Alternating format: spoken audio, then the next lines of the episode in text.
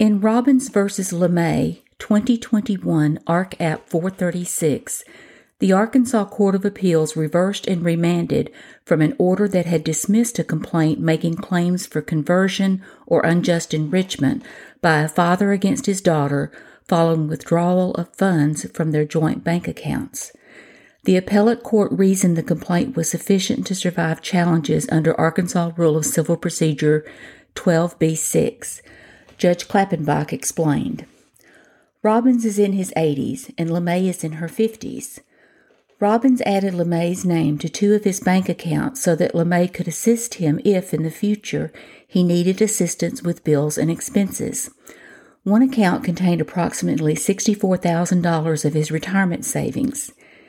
In June 2020, LeMay made three sizable withdrawings from that account totaling $60,000, and she withdrew approximately 2,000 from the other account and closed it. Robbins alleged that LeMay wrongfully took his money without his knowledge or consent, that she stated her intent to retain exclusive and permanent control over it, that she would not tell him where the funds were, and that her actions left him without funds to support his household bills and necessities. Robbins acknowledged that LeMay had full authority to withdraw money from the accounts, but he asserted that LeMay was supposed to assist him with his needs, not take his money and deprive him of it. LeMay filed a motion to dismiss under Arkansas Rule of Civil Procedure 12b6, contending that Robbins failed to state a claim for which relief could be granted. LeMay asserted that, regardless of her father's consent, she was a joint owner of the bank accounts and had rightful access to any and all the funds, so Robbins had no legal or equitable basis for his petition, which entitled her to judgment as a matter of law. LeMay also requested that the circuit court set aside its ex parte order. In his response, Robbins agreed that he had no legal basis to sue his daughter because she had authority to withdraw money from the accounts.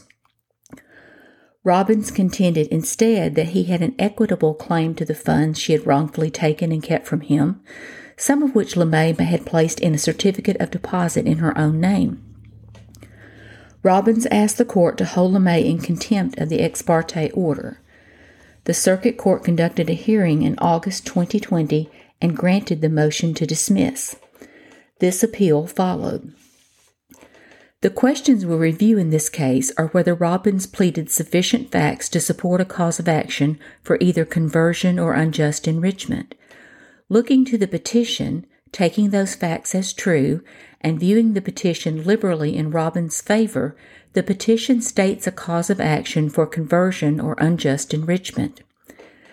Conversion is a common law tort action for the wrongful possession or disposition of another's property. To establish liability for the tort of conversion, a plaintiff must prove that the defendant wrongfully committed a distinct act of dominion over the property of another, which is a denial of or is inconsistent with the rights, the owner's rights. If the defendant exercises control over the goods in exclusion or defiance of the owner's rights, it is a conversion, whether it is for defendant's own use or another's use. To find unjust enrichment, a party must have received something of value to which he or she is not entitled and which he or she must restore. In general, Recovery for unjust enrichment is based on what the person enriched has received rather than what the opposing party has lost. A tortious or fraudulent act is not required to create a basis for an unjust enrichment claim. Unjust enrichment does not require the commission of a wrongful act by the enriched party. Even an innocent defendant is subject to an unjust enrichment claim brought by a more deserving party. A constructive trust is an implied trust that arises by operation of law when equity demands. A constructive trust is imposed when a person holding title to property is subject to an equitable duty to convey it to another on the ground that he would be unjustly enriched if he were permitted to retain it.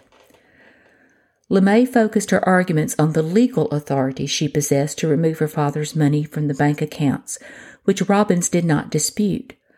Robbins focused his arguments on the equitable principles that would arise to give Robbins a remedy for his daughter's alleged improper retention and control over his money.